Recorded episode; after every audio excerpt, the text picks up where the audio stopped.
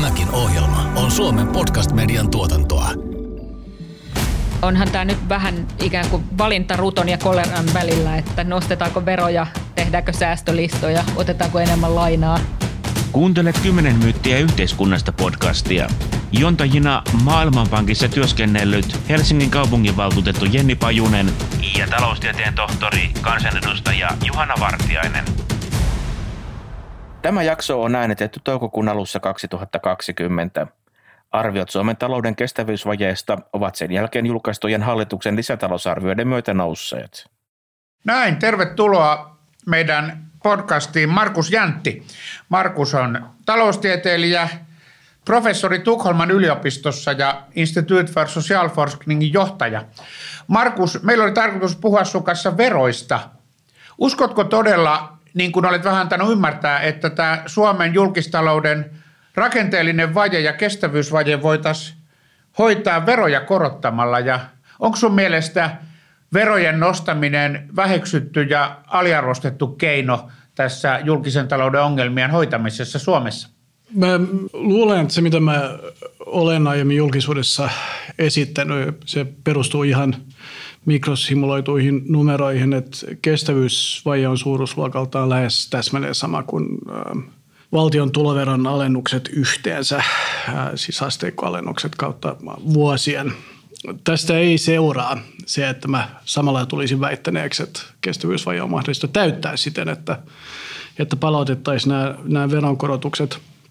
Um, mutta tämän jälkimmäiseen kysymykseen, niin, niin kyllä mä uskon ja niin itse asiassa myös valtioneuvoston teettämät selvitykset – antaa aihetta uskoa, että verotus on, on aliarvostettu keino tämän kestävyysvajeen korjaamisessa.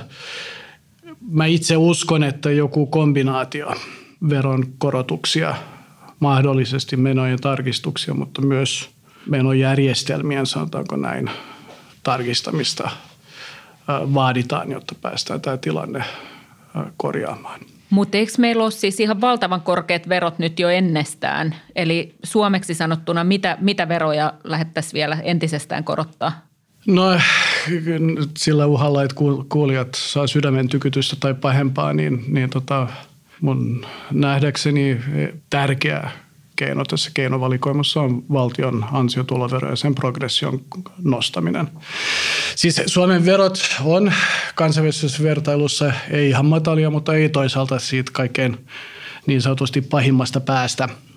Että juuri itse asiassa – jokin päivä sitten, jolle peräti eilen satuin näkemään, että OECD viimeisin taxing wages on ilmaantunut ja päinvastoin kun ehkä yleensä kerrotaan, niin, niin siinä Suomen tilanne ei ollut siitä pahimmasta päästä. On myös hyvä muistaa se, että teoria siitä, mitä kuluttaja, työntekijä ja kotitalouden jäsenet ajattelee, kun ne tekee taloudellisia päätöksiään – ja mä alleviivaan tässä sitä, että teoria, niitä toki on, on, on useita, mutta, mutta perusteoriassa lähdetään siitä, että katsotaan kulutuksen tasoa. Ja siihen kulutuksen tasoon vaikuttaa, vaikuttaa ei ainoastaan verot, vaan, vaan niin kuin palkan kulutusostovoima.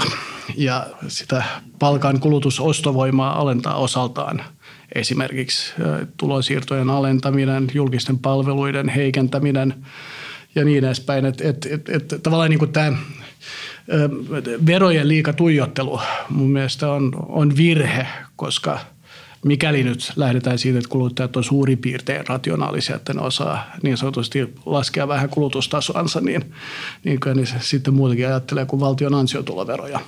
Onko se todella noin, Markus, kun sä sanoit tuossa alussa, että tuloveroa on siis aikaisempina vuosina alennettu – suunnilleen saman verran kuin mikä nyt olisi karkea kestävyysvajearvio, joka kestävyysvaje olisi ehkä noin tyyliin 10, runsaat 10 miljardia se, se, euroa, se, niin sen verran on alennettu tuloveroja.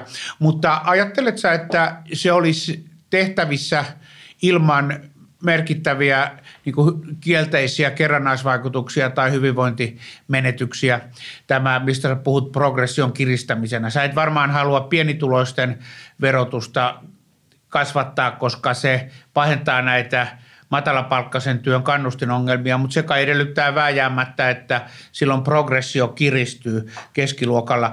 Eikö nykymaailmassa kuitenkin osaaminen ja työvoima ole sillä tavalla liikkuvaa, että siinä on suuremmat riskit siitä, että meiltä lähtee osaajia ulkomaille – Siis mun käsityksen, joka perustuu esimerkiksi muutama vuosi sitten valtioneuvoston kanslian tutkimussarjassa ilmestyneeseen raporttiin, on, on se, että verojen nostaminen lisää valtion verotuloja. Että suurin piirtein niin se menee. Siis tällaista tietenkin kannattaa tehdä harkiten ja verrattain maltillisesti ja ehkä osana laajempaa pakettia.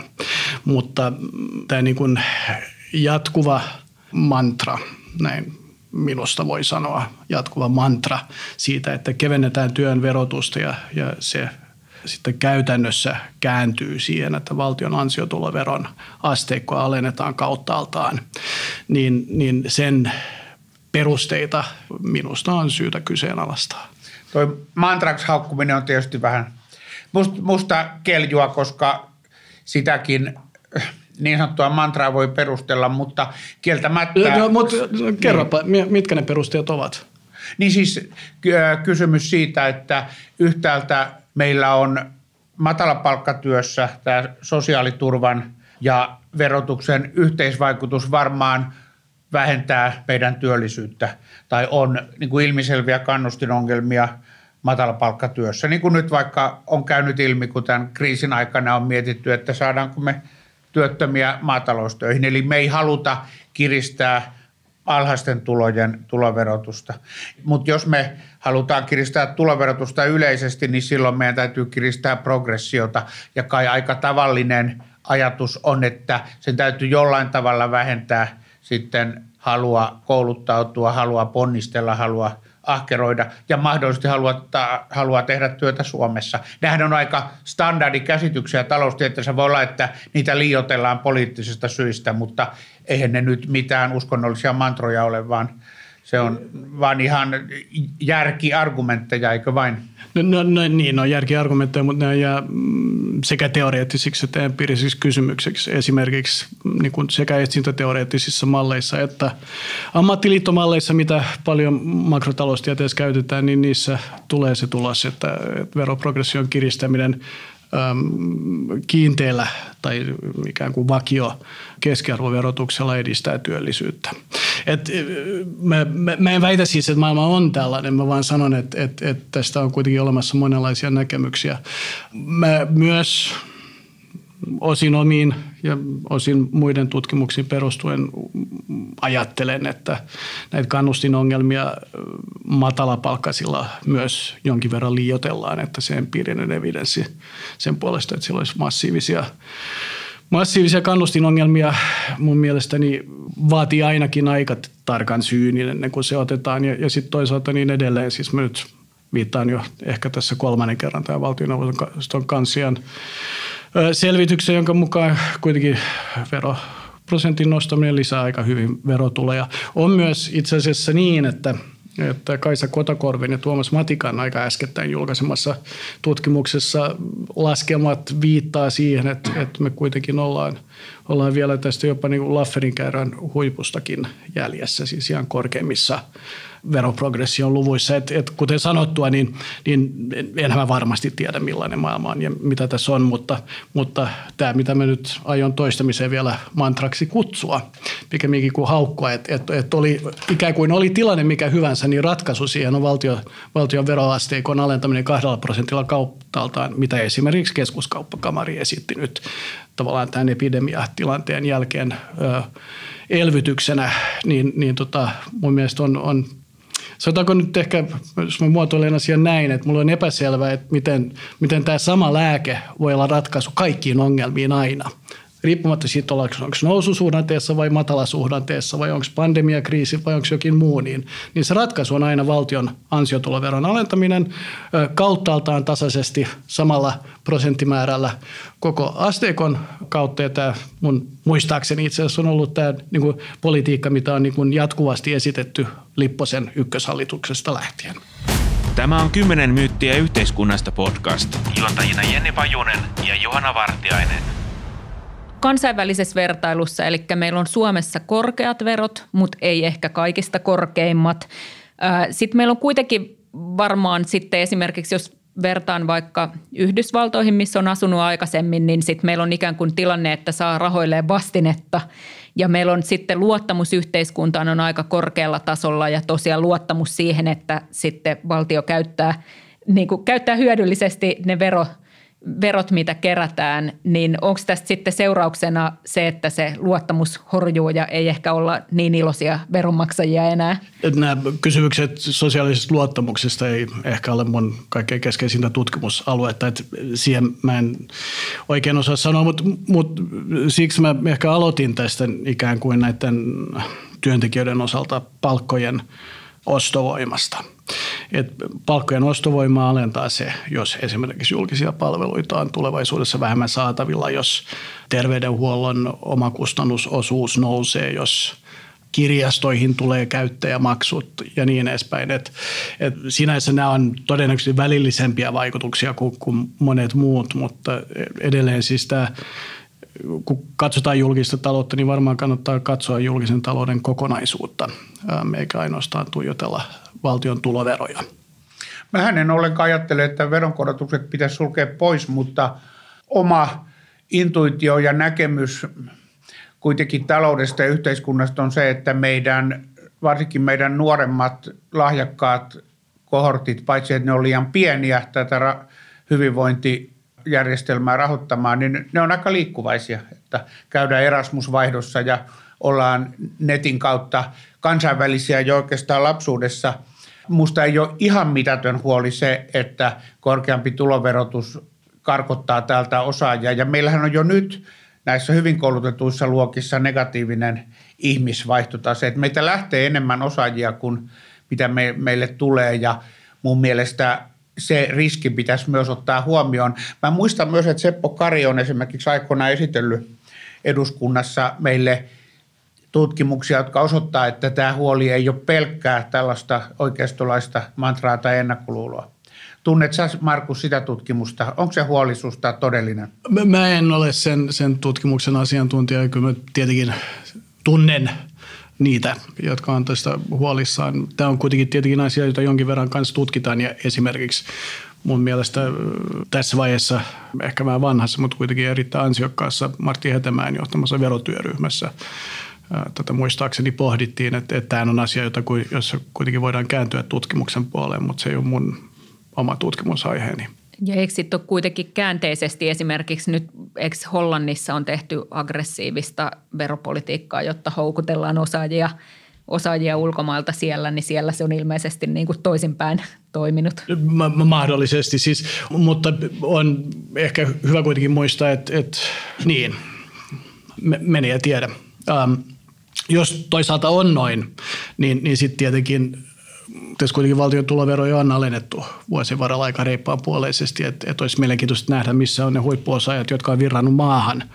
Vai onko tämä niin kuin epäsymmetrinen riski? Eli tavallaan jos Suomessa vero, verotusta nostetaan, sitten täältä kaikki kaikkoa, mutta jos sitä lasketaan, niin tänne ei tule niin no ehkä, jotain, ehkä täällä on vielä sellaisia, jotka ei ole sitten lähtenyt tuota, ton vuoksi. Mutta katsonpa vaan vaikka oman parikymppisen poikani ikäpolven ja hänen kavereitaan. Kyllä niillä aika lähellä on se ajatus, että, että tehdään työtä ihan missä vaan maailmalla. Ja sehän on ihana maailma. Mä toivon, että tämän epidemian jälkeen päästään takaisin sellaiseen maailmaan, jossa nuoret kokee, että koko maailma on heidän toimintakentänsä.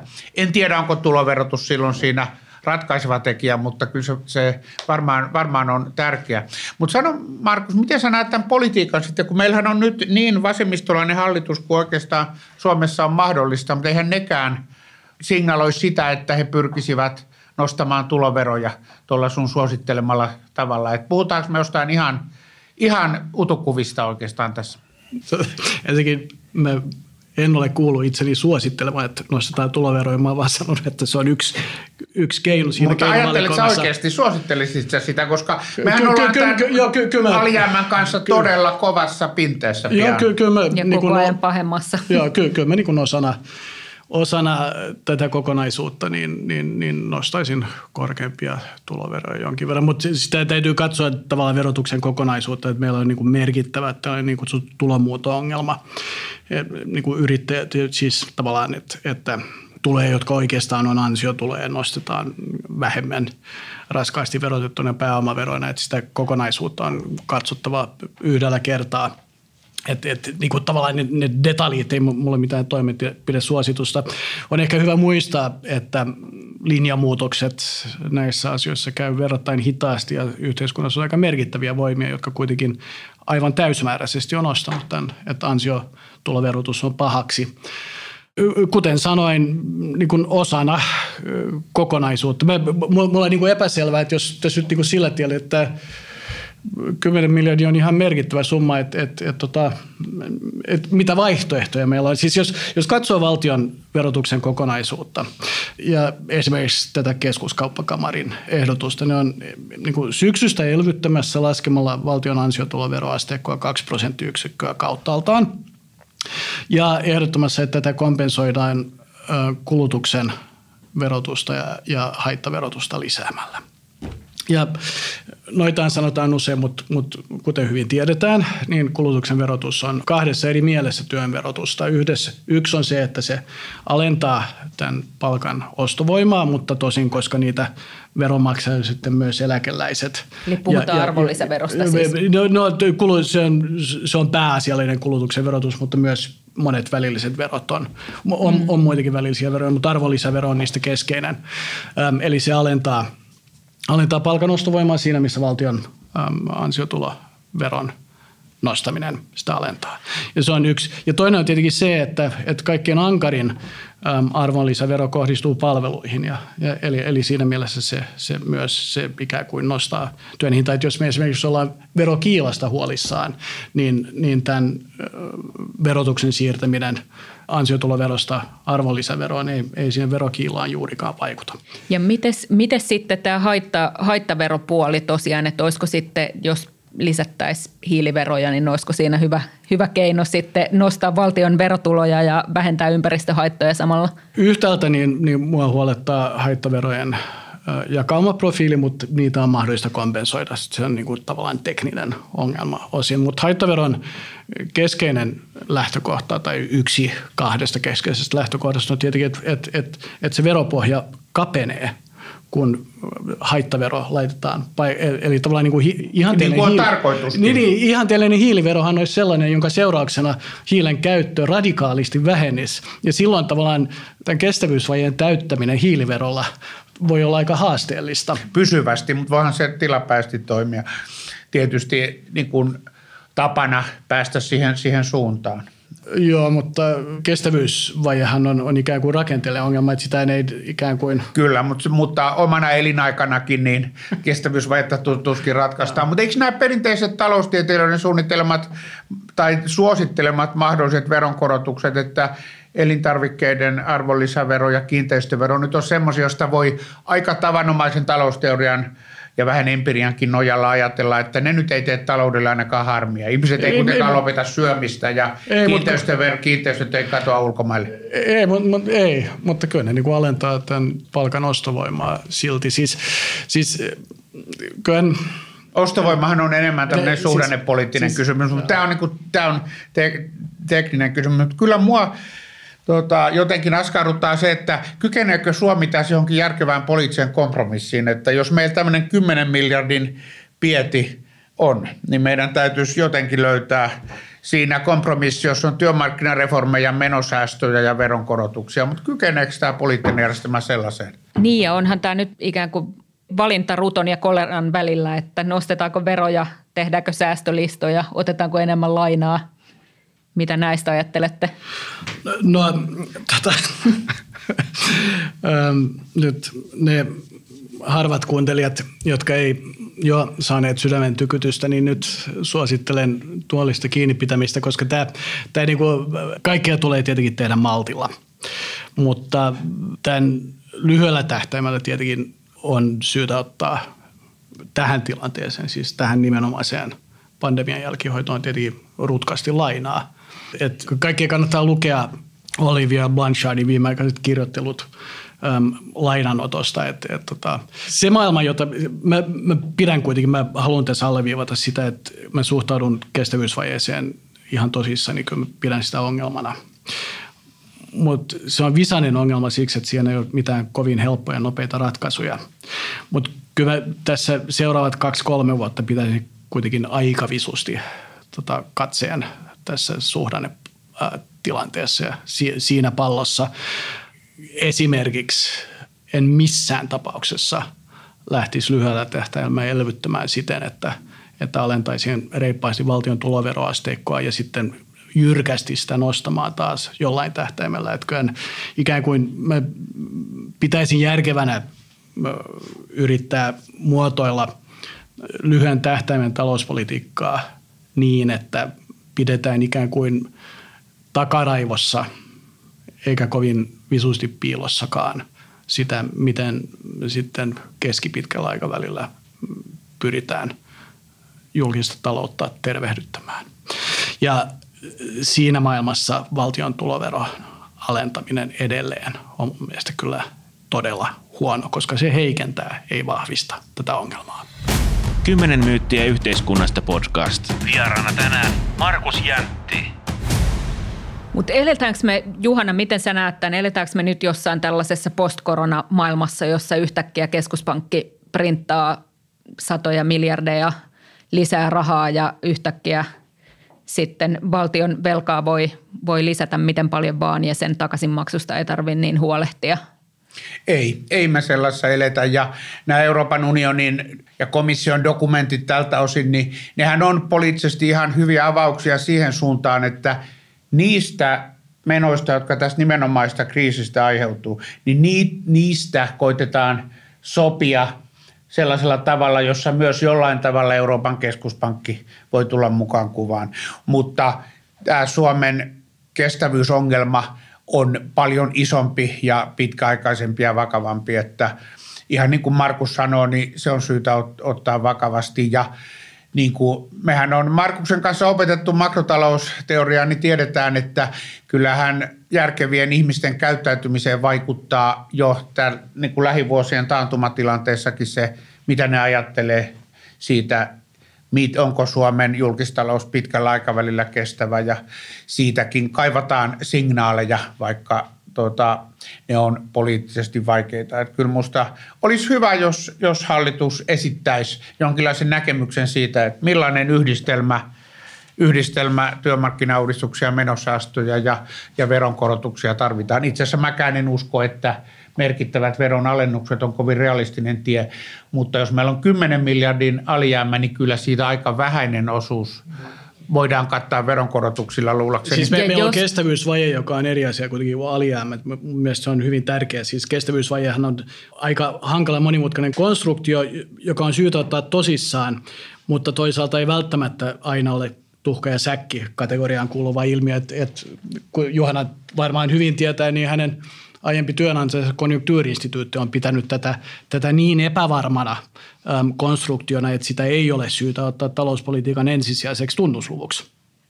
Löytyy konjunktuuriinstituutin raportista. Kyllä, kyllä mä olen itse ollut ihan sellaisia, sellaisia laatimassa. Ei se ole ensisijainen tunnusluku, mutta onhan se semmoinen vaaratekijä, johon olisi täytynyt reagoida jo paljon aikaisemmin. Se on musta sukua tälle ilmastonmuutokselle. Se on hitaasti kehkeytyvä ongelma, josta poliittinen – järjestelmä, joka aina on lyhytnäköinen, ei oikein suostu ottamaan otetta. Ja miten nyt, jos me näiden Euroopan tason koronaelvytyspakettien seurauksena kuitenkin ollaan lisäämässä yhteisvastuullisuutta euroalueella, niin johtaako tämä myös siihen, että meillä tulee yhtenäisempää eurooppalaista veropolitiikkaa? No kovasti toivoisin, että tulisi, mutta en pidä todennäköisenä. Miksi? Oo, koska jos tämä koronakriisi nyt jotain osoittaa, niin se osoittaa kyllä sen, että kansallisvaltiot niin kuin elää ja, elää ja on, on, on liiankin vahvoja. Että, että niin kuin koordinoitu, koordinoitu talouspoliittinen responssi, niin sitä en kyllä usko olevan näköpiirissä meidän niin Siitä usein syytetään EUta, että EU ei tee sitä tai tätä, mutta Pohjimmiltaan kysymys on siitä, että EU-jäsenmaat ei ole halunnut antaa Joo, sellaisia joo. valtuuksia, että ihan sitä saadaan, mitä on tilattu. Mutta mitä sä ajattelet, Markus, tästä perusasetelmasta? Eikö kuitenkin jonkinlainen kansallinen kompromissi olisi se, että tarvitaan sekä menosäästöjä, veronkorotuksia että työmarkkinauudistuksia? Tuohonhan on käytännössä täysin mahdoton vastata ei. Kerrankin sä oot samaa mieltä mun kanssa jostain. mutta mut oli riittävän väljästi muotoiltu. Nythän tässä välein ottaen, mitä tarjotaan työmarkkinauudistuksella, on, on tietenkin niin kuin, vastaus tavallaan riippuu vähän yksityiskohdista, mutta, mutta tietenkin mä uskon, että, että, että tämä kestävyysvaje on, on sen verran monimutkainen ongelma, että tarvitaan monia eri toimenpiteitä. Niin kuin me ollaan joskus aiemmin keskusteltu, niin mä pidän perusteltuna sitä, että, että nostettaisiin eläkeikää, mutta tehtäisiin se niin, että eläkeikä nousisi eniten korkeimpia elä, työeläkkeitä nauttivien parissa, äm, jossa myös, ja, ja syy siihen siis on se, että eliniän odote on myös niissä ryhmissä noussut kohisten, kun taas se niin kuin matalampia työeläkkeitä nauttivien parissa on, on polkenut paikallaan, että, että se on mm, niin kuin yksi työelämän uudistus, jonka mä olisin valmis tekemään, mutta mä olen aika mm, vähänlaisesti saanut kannatusta tällä ajatuksella.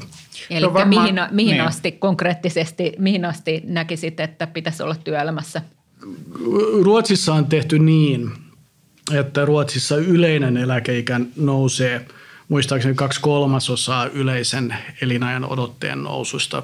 Eli tämä olisi mahdollista tehdä niin kuin jonkinlaisen, sehän on neuvottelukysymys, miten tätä tehdään, että en mä sitä päätöstä tietenkään yksin tule tekemään, mutta kyllä.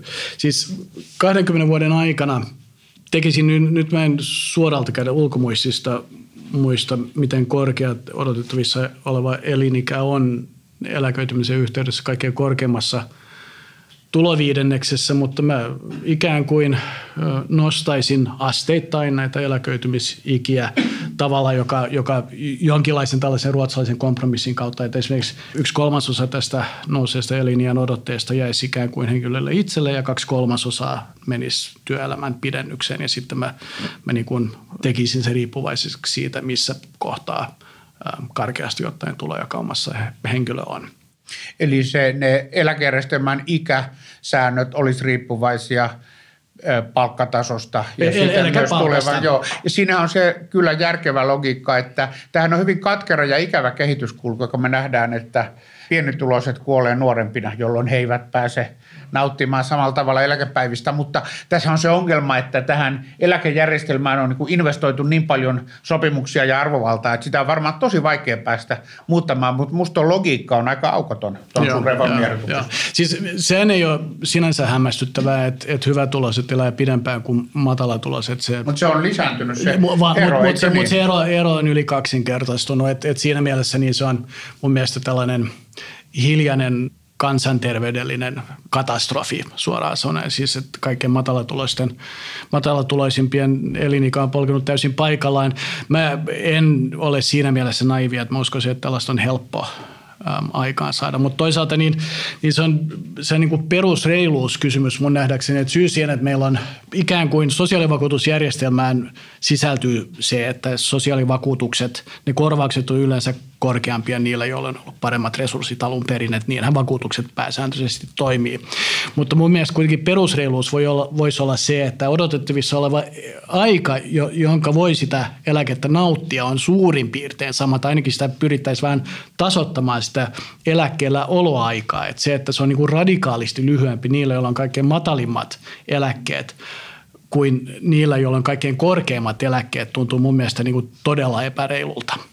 Mutta on tässä ehkä sitten, siis okei itse nyt 80-luvulla syntyneenä siis tietenkin ymmärrän sen, että jos eliniät pitenee niin, että eletään 100-vuotiaaksi sen sijaan, että eletään 80-vuotiaaksi, niin siis ymmärrän sen, että, että sit on realismia, että eläkejät nousee, vaikka olisi mukavampaa, että ei nousisi.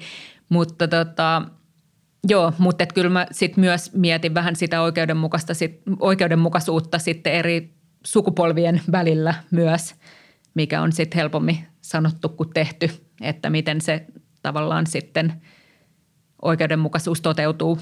Mikä ajattelet sä Jenni tässä sitä riskiä, että sinä ja sua nuoremmat saa jotenkin heikomman diilin kuin vanhemmat vai mikä? No joo, vai päinvastoin? joo, joo. joo. Mikään ei estäisi sitä, että, että niin kuin matalatuloisimpien eläkkeensaajien eläkeikä alenisi samalla. Siis että sitä voisi, sitä välttämättä pidä niin, kuin niin nähdä, että, että ainoa mahdollisuus on niin kuin kaikilta pidentää, ja sitä voitaisiin lyhentää joltain. Että se, kyllä, se, mitä kuitenkin... Mutta se ei sitten ainakaan kannustaisi työntekoa. No Sanotaan, että se on aika monimutkainen kysymys. Siinä on varmaan moneen suuntaan meneviä efektejä, mutta tota, mä ymmärrän tuon logiikan, Markus. Sanonpa vaan, että se todennäköisesti meidän näille järjestöille, jotka näistä neuvottelee, niin tämä olisi sitten ylivoimaisen vaikeaa, että se olisi helpompaa tällaiselle – ekonomistien suosimalle paretodiktaattorille, joka, joka voisi suunnitella tämän jollain piirustuslaudella tämän reformin, mutta jotain tollastahan pitäisi ehkä myös pitää mielessä, kun mä ajattelen, että kansallisen kompromissin pitäisi sisältää työn tarjontaa lisääviä reformeja, menosäästöjä, todennäköisesti jotain veronkorotuksia, mutta myös eläkejärjestelmän ton suuntaisia reformeja, koska kyllä nämä meidän vaikeudet on niin isoja, että musta tuntuu, että poliittinen järjestelmä ei oikein ymmärrä sitä, miten isoja sopeutuksia meillä on edessä. Joo.